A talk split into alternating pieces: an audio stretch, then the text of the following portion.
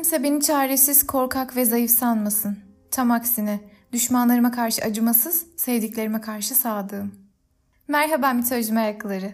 Koşturmacadan her hafta yeni bölüm kaydetmeye zaman bulamıyorum. Bulduğumda da bazen modumda hissetmiyorum. O yüzden bazen iki haftada bir yeni bölüm kaydettiğim oluyor. Yine de beklediğiniz, bölüm çıkınca dinleyip güzel yorumlar yaptığınız ve sevdiklerinizle paylaştığınız için çok teşekkür ederim. Cadı Kirke'yi anlatımını çok beğenmiştiniz ve medyayı da anlatmamı istemiştiniz. Anlaşılan büyücülük cadılık işlerinin bir hayli meraklısı var. Ben Kirke'yi çok seviyorum. Onun karakterine, dayanıklılığına, feminist yanına, duygulu yanına, çalışkanlığına bayılıyorum. O dünya iyisi ama sadece kötülere kötülük yapan bir cadı. Ama bu bölümde farklı bir cadıyı tanıyacağız. Onun yaptıklarını, entrikalarını gözünüze canlandırınca tüyleriniz ürperecek. Bu bölümde tanıyacağımız yeni karakterler Medea, Aietes, Iason, Jason da deniyor ve Pelias. Şimdi çok fazla karakter var gibi görünüyor ama hikayeyi çok dikkatli dinlerseniz hepsinin arasındaki bağı çok kolay kafanızda oturtursunuz. Medea, Kirke gibi büyü yapma yeteneği olan bir cadı. Bazı kaynaklar onun Kirke'den büyük olduğunu söylese de ben burada çoğunluğun kabul ettiği gibi anlatacağım. Buna göre Medea Kirke'nin yeğeni oluyor. Aietes Medea'nın babası yani Kirke'nin erkek kardeşi. Iason aslında Iolkos krallığının varisi ama taht henüz onun değil. Pelias Iason'un üvey amcası. Şimdi bakalım tahta ele geçirmek isterken Iason ve Medea arasında neler olacak? Hikaye Iason'un dünyaya gelişinden başlayalım. Iason'un dedesi öldüğünde tahta geçme sırası babasındayken üvey amcası Çakal Pelias tahta ele geçirir. Pelias kardeşinin yani Iason'un babasının hayatını bağışlar ama onun tüm oğullarını ileride tahtı onlara kaptırmamak için öldürür. Ancak sadece Iason ölümden kurtulur. Çünkü annesi hizmetkarlarıyla beraber bir plan yapıp çocuğun ölü doğduğunu duyururlar ve Iason'u saklarlar. Onu büyütmesi için bilge sentor Kiron'a teslim ederler. Iason büyüyüp bir delikanlı olunca tahtı ele geçirmek için Iolkos'a gider. Amcası Pelias eğer muhteşem kanatlı koç Kirsomolos'un altın postunu kendisine getirirse tahtı ona bırakacağını söyler. Iason da bunu kabul eder. Tabi Pelias Iason'un bu imkansız görevi başaramayıp öleceğinden emindir. Ancak Iason'a bu görevinde Tanrıça Hera ve Athena yardım ederler. Iason, Herakles dahil Yunanistan'ın birçok kahramanının etrafında toplar. Athena'nın yönlendirmesiyle bir gemi inşa edip adını Argo koyarlar bu gemide olan kahraman denizcilere de yani bu kahraman topluluğuna da Argonotlar adını verirler. Argonotlar Argon'un denizcileri anlamına geliyor. Burada hikayeye minik bir es verip kelimenin kökenine inersek Not antik Yunan'da denizci demek. Mesela astronot kelimesi de astro ve not kelimelerinin birleşimiyle oluşuyor. O da yıldız denizcisi ya da uzay denizcisi anlamına geliyor. Ya da Rusların kullandığı kozmonot kelimesine bakarsak kozmos ve not kelimelerinden oluşuyor. Yani evrenin denizcileri demek. Neyse bu kısa bilgiden sonra hikayeye dönelim. Yani Argonotlar gemileri Argo ile yola çıkarlar. Pelias'ın istediği post Kirke'nin erkek kardeşi Aietes'in yaşadığı Kolkis adasında bulunmakta ve asla uyumayan ölümsüz bir ejderha tarafından korunmaktadır. Gemi daha Kolkis'e varmadan yol üzerinde binbir badire atlatırlar. Yollarını şaşırırlar, harpilerle uğraşırlar. Yani harpiler böyle sirenlere benzeyen ve bir şeyleri çalmalarıyla ünlü korkunç kuşlar gibi düşünün. Yolda Simlegades kayalıklarından geçmek zorunda kalırlar. Bu kayalıklar böyle sakince yerlerinde dururken aralarından herhangi bir şey ya da bir gemi geçmeye çalışınca birdenbire birbirlerine yaklaşıp gemiyi paramparça eden canlı kayalıklar. Tüm bu badirelerden sonra Iason ve Argonotlar Kolkis'e ulaşırlar. Iason, büyücü kral Aietes'ten postu ister. Aietes, üç görevi başarıyla tamamlarsa postu ona vereceğini söyler. 1. Ağızlarından alev fışkıran iki öküze boyundurup takıp bir tarlayı sürmek. 2. Sürdüğü tarlaya bir ejderha dişi ekmek. 3. Postu koruyan ejderhayı alt etmek. Athena Iason'a yardım etmek için Eros'u çağırır ve ondan Aietes'in kızı Medea'yı Iason'a aşık etmesini ister. Eros'un okuyla Medea Iason'a deliler gibi aşık olur ve ona babasının verdiği görevleri nasıl yerine getirebileceğini babasından gizlice anlatır. Birinci görev için Medea, Iason'a cildini alevlerden koruyacak bir merhem yapıp verir. Öküzler Aietes'in güçlü büyülerinin eseridir. Bıçak keskinliğindeki bronzdan yapılmışlardır ve ateş solumaktadırlar. Ama Medea'nın verdiği krem sayesinde Iason yara almadan kurtulur. E ne de olsa Medea da babası gibi bir cadı. İkinci görevde Medea babasının Iason'a tuzak kurduğunu farkındadır. Iason ejderha dişini tarlaya ekince tarladan onu öldürecek bir ordu dolusu savaşçı çıkacaktır. Medea Iason'a akıl verir. Ona savaşçılar topraktan çıktığında aralarına bir taş fırlatıp kafalarını karıştırmalarını söyler. Iason bunu yaptığında savaşçıların kafaları karışır ve birbirlerine çarpışıp yok olurlar. Üçüncü görev içinse Medea bir iksir yapıp ejderhayı uyutur. Ama Iason tüm görevleri yerine getirse de kibirli Aietes'in postu ona vermeyeceğinin farkındadırlar. Bu yüzden Iason ve Medea postu gemiye atıp kaçarlar. Posta alıp kaçtıklarını anlayan Aietes çılgına döner ve gemileriyle peşlerine düşer. Onlar önden, Aietes'in gemisi arkadan yol alırken bir yandan da Medea ve babası birbirleriyle savaşırlar. Medea cadıdır ama babası Aietes kadar deneyimli bir cadı değildir. Babasıyla aşık atamayacağını bildiği için yanında rehine olarak küçük erkek kardeşini de getirmiştir. Medea, Aietes'in havaya büyülü sözler okuduğunu ve başlarına büyük bir lanet yağdırmak üzere asasını göğe kaldırdığını görünce Iason'a kardeşini derhal öldürmesini emreder. Sonra da onun bedenini küçük parçalara ayırıp dalgalara fırlatır. Aietes ne kadar çılgına dönmüş olsa da durup oğlunun parçalarını denizden toplamak ve ona uygun bir cenaze töreni yapmak zorundadır. Neden? Çünkü hatırlarsanız uygun cenaze töreni yapılmazsa ruhu ölüler diyarında huzura kavuşamaz. Peşlerindeki Aietes'ten kurtulan Medea ve Iason rotayı Aiaia adasına çevirirler. Bu sırada da yolda kendi aralarında bir nikah kıymayı ihmal etmezler. Madeline Miller'ın Kirke kitabını okuyanlar hatırlayacaktır. Peşlerindeki Aietes'ten kurtulan Medea ve Iason Aiaia adasına gidip kimliklerini gizleyerek Kirke'den yardım isterler. Çünkü babasının üzerlerine gönderdiği ve kardeşini öldürmesinden doğan lanetten korunmaları için Kirke'nin yardımına ihtiyaçları vardır. Kirke onlara yardım ettikten sonra ona kim olduklarını açıklarlar. Kirke Medea'ya gitmemesini, onunla beraber adada kalmasını teklif etse de Medea Iason'a o kadar aşıktır ki bunu asla kabul etmez. Tekrar gemiyle Iolkos'a doğru yola çıkarlar. Onlar dönüş yolunda canavar Skyla gibi birçok engelle savaşırken Iolkos'ta gemilerinin battığı dedikodusu yayılır. Bundan aldığı güvenle amcası Pelias Iason'un babasını öldürür, annesi de kendi canına kıyar. Iolkos'a vardıklarında olanları gören Iason, Pelias'ın krallıktan asla vazgeçmeyeceğini anlayınca bir kez daha Medea'nın güçlerinden faydalanır. Kurnaz Medea, Pelias'ın kızlarını kandırır. Onları dilerlerse yaşlı babalarının gençleşebileceğine inandırır ve bunun için ne yapmaları gerektiğini gösterir. Medea onların gözleri önünde bir koçu öldürür, parçalara ayırıp bir kazanda pişirir ve kazandan bir kuzu dışarı çıkar. Bunu görünce Medea'ya inanan kızlar aynısını babalarına yapmaya karar verirler. Pelias'ı öldürüp parçalara ayırıp kazanda kaynatırlar. Ama tabi kazandan genç bir Pelias çıkmaz. Ama bu oyun Iason'un tahta geçmesini sağlasa da Medea'nın bir cadı olduğunu ortaya çıkarır ve bundan çok korkan halk Iason'u kralları olarak kabul etmez. Iason ve Medea sürgün edilip Korint'e kaçarlar. Tüm bu olaylar sırasında Iason ve Medea'nın iki tane de çocukları olmuştur. Medea Iason'a hala çok aşıktır. Ancak Korint'e gittiklerinde Iason ve Korint kralının kızı Glaus birbirlerine aşık olurlar. Daha doğrusu Iason öyle söylüyor. Iason Medea'dan ayrılıp Glaus'la evlenmek ister. Buna ikna etmek içinse Medea'ya Glaus zengin bir prenses olduğu için eğer onunla evlenirse hem kendilerinin hem de çocuklarının rahat bir hayat yaşayacağını söyler ve gider. Tabii ki Medea bu zırvala inanacak değil. Allah sen Iason bu bahaneye Ezel olsa, e pardon Ömer olsa o bile inanmaz yani. Medea gibi kardeşini bile gözünü kırpmadan paramparça eden bir cadı mı inanacak? Kimi gözyaşı döker öldürürken, kimi kılı kıpırdamadan. Sonrasında Korint kralı gelir ve Medea'ya çocuklarını da alıp gitmesini emreder. Medea neden sürgün ediliyorum diye sorunca da kızıma giderilemeyecek bir zarar vermenden çekiniyorum der kral. Medea boyun eğmiş gibi davranır. Elçiler aracılığıyla Iason ve prensese mutluluklar diler ve tören için hediye olarak bir gelinlik ve taç gönderir. Ancak gönderdiği eşyalar zehirlidir. Glaus bunları giyer giymez vücudunu saran zehirden kurtulamaz ve onu kurtarmaya çalışan babasıyla beraber ölür. Halbuki Glaus biraz muhteşem yüzyıl izlemiş olsa zehirli kaftanlara karşı nasıl korunacağını bilirdi değil mi? Iason'un evlenip kraliyete ortak olma hayalleri suya düşmüş ama Medea'nın öfkesi hala dinmemiştir. Medea, Iason'dan olan iki öz çocuğunu da öldürüp Iason'a gönderir. Atina'ya kaçıp yepyeni bir hayata başlar. Ana yüreği işte. Çocuklarının böyle bir babayla büyümelerini istemedi herhalde.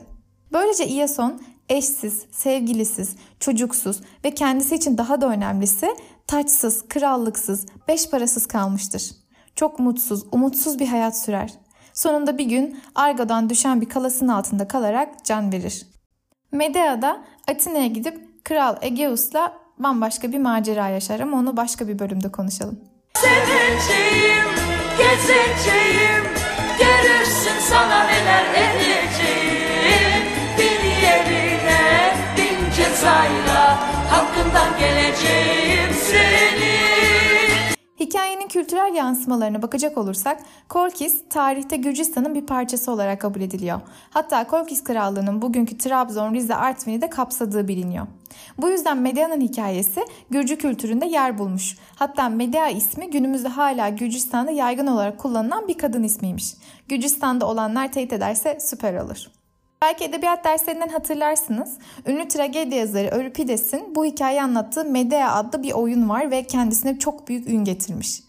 İlk kez M.Ö. 432'de sahne almış bu oyun. Yani düşünebiliyor musunuz? Neredeyse 2500 yıl yani 25 asır önce insanlar bu oyunu yazıp oynamışlar ve biz şu an bunu konuşuyoruz. Zamanda seyahat icat edilmiş olsa oyunun ilk sahnelendiği ana ışınlanmayı inanılmaz isterdim. Tabi sadece milattan önce değil, 20. yüzyılda da Medea oyunu pek çok kez sahne almış. Operalar düzenlenmiş. Hatta Türk opera sanatçısı Leyla Gencer'in Medea'yı seslendirdiği bir opera da var. 1969'da İtalyan bir yapım ekibi Türkiye'de Medea'nın filmini çekmişler. BBC'ye konuşan yönetmen Pierre Pasolini neden konu olarak Medea'yı seçtiğini şöyle açıklıyor. Dinlerin tarihiyle ilgili bir film yapmak istedim. Bu yüzden herhangi bir efsaneyi, herhangi bir mitolojik karakteri seçebilirdim. Medea'yı seçtim çünkü onda tamamıyla efsanelere dayanan bir inancın olduğu bir barbar çağdan başka bir dünyaya, modern layık bir dünyaya doğru ilerleyen bir kadın gördüm. Medea bu hikayede ruhani bir felaketin acısını çekiyor. Bu ayrıca yeni kapitalist dünyanın 3. dünya üzerindeki etkisiyle de ilgili. Bu yoksulların, Hindistan'ın, Brezilya'nın, Afrika'nın dünyası. Pasolini ayrıca Anadolu için zamansız, eskiye ait, efsanevi ve gizemli diyor. Bakın bu mitlerin birçoğunun doğduğu, beslendiği topraklar bu topraklar arkadaşlar. Yunan mitolojisini hele ki tüm dünyada bu kadar popüler olmuş bu hikayeleri en az Yunanlar, Avrupalılar kadar bizim de bilmemiz gerekiyor. İtalyanların ne kadar köklü bir kültür ve sanat tarihleri var İtalya'yı ziyaret edenler çok iyi bilir. Bakın o kültürden bir yönetmen bile buraya zamansız ve gizemli diyor. Bu kültüre çok önem veriyor. Yani bu kültür, topraklar sadece Yunanlılara, Yunan mitolojisine ait değil. Bu kültür bizim de ayrıca. O yüzden bizim çok iyi bilmemiz gerekiyor. Sahip çıkmamız gerekiyor. Filmde Medea'yı canlandıran opera sanatçısı Maria Callas, Medea'yı şöyle anlatıyor. Burada farklı bir dünyadan gelen, farklı bir medeniyete ve inanca ait bir kadının ruhunun derinliklerine inmeye çalışıyoruz. O bir yarı tanrıça ama bundan vazgeçip tüm inancını bir adama bağlıyor. Her şeyini kaybediyor ve hayatta kalmaya çalışıyor. Ben ilk bakışta Medea'da bunu gördüm. O bir kadın. Her kadının sahip olduğu deneyimlere sahip. Hatta ruhu daha büyük, daha büyük bir fedakarlık yapıyor. Medea karakterini inceleyecek olursak başta tıpkı Ariadne gibi bir adama aşık olup sırf onunla olmak için babasının arkasından iç çeviren bir kız görüyoruz. Minotor bölümünden hatırlarsanız Ariadne de Minotor'u öldürmeye gelen Tezeus'a aşık olup babasından gizli ona taktik vermişti. Medea da Iason için aynısını yaptı. Burada aslında yine o ataerkil dünyanın kız çocuğuna ne kadar güvenmediğini görüyoruz bence. Daima Eloğlu'na gönül verip ailesini satabilecek güvenilmez kişiler olarak bakılıyor kızlara.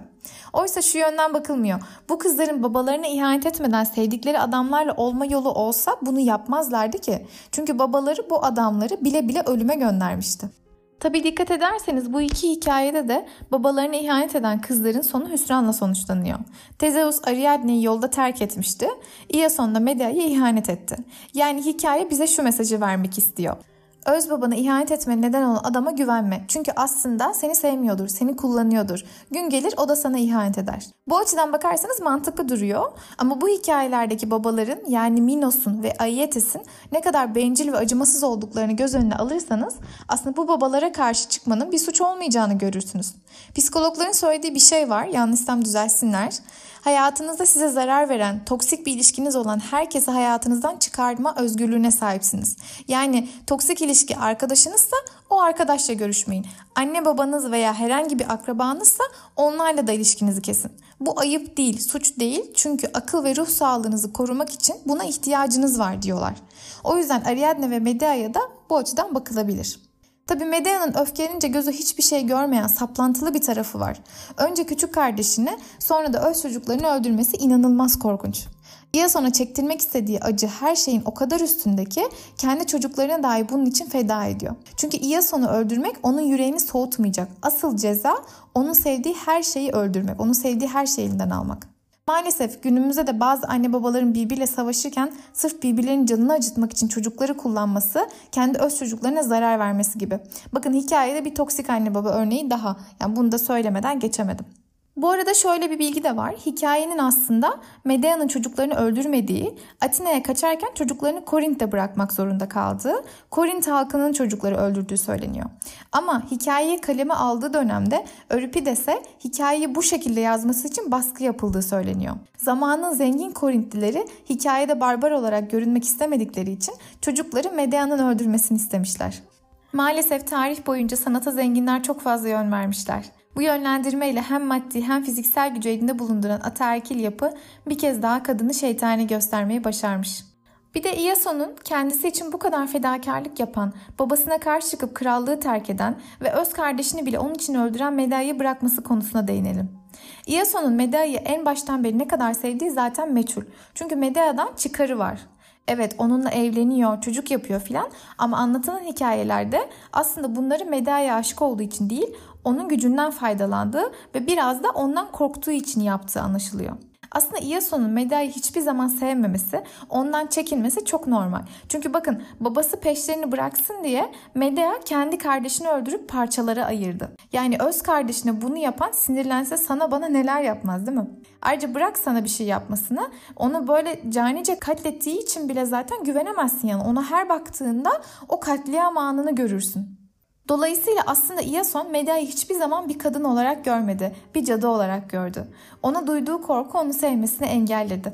Bu hikayeyi günlük hayata indirgerseniz aslında yine karşılığı var. Mesela ben bana dokunmayan yılan bin yaşasın dememeyi, o yılanla dost olursam bir gün beni de ısıracağını yıllar önce yakın bir arkadaşım sayesinde öğrendim. Gönül ilişkilerinde aynı durum geçerli değil bence. Çünkü gönül ilişkilerinin başka parametreleri var. Yani o orası başka bir platform. Ama arkadaşlık ilişkilerinde bence bu doğru. Yani eğer bir arkadaşınız, yakın bir arkadaşınızın bir dostuna ihanet ettiğini görüyorsanız yarın bir gün size de edebilir. Yani ona artık güvenemezsiniz. Bir insanın, bir hayvanın canını acıttığını görüyorsanız ya onun iyi bir insan olduğunu düşünemezsiniz. O herkese zarar verebilir. Ya da mesela yemek yemeye gittiği restoranda hizmet edilen olmanın ilüzyonuyla garsonu aşağılayan biri yarın bir gün kendisini sizden üst seviyede hissedip sizi de aşağılayabilir. O yüzden bu insanlar o an için sizi inanılmaz seviyor görünse de sizin için dünyaları yaksa da içinizden bir ses onlara güvenmemeniz gerektiğini söyler. Bundan doğal bir şey yok. Tabi bunları anlatırken Iason'un yaptığını meşrulaştırmıyorum. Iason önce kendi tahtına geçebilmek için Medea'yı, sonra da Korint tahtına geçebilmek için Korint prensesini kullandı. Bence aslında Iason ikisine de aşık olmadı. Iason sadece güce aşık. Gücü elde etmekten başka hiçbir amacı yok. Ama bu ataerkil düzende gücü yine kadınlar aracılığıyla elde etmeye çalışması da ironik tabi. Bu arada William Wetmore'un 1865 yılında yaptığı bir Medea heykeli var çok ünlü. Onu da Instagram'dan paylaşırım. Hikayenin başında Medea'nın Iason'u korumak için yaptığı iksirde kullandığı çiçeğin adı Kolkim çiçeği olarak geçiyor. Acı çiğdem çiçeği olarak biliniyor. Bu da Medea'nın sembollerinden. Bunun görselini de size Instagram'dan atarım. E, bu bahsettiğim e, filmin e, ya da oyunların videolarını da Instagram'dan atmaya çalışacağım. Kapatırken Medea gibi dostlara da düşmanlara karşı da dikkatli olmanızı dilerim. Bir kuş yuvasında ya da bir masumun ah sesinde Saklanır en günahkar, en utanmaz ihanetler. Her yaralı ruhun metruk arka bahçesinde işlenir her gün böyle ufak tefek cinayetler.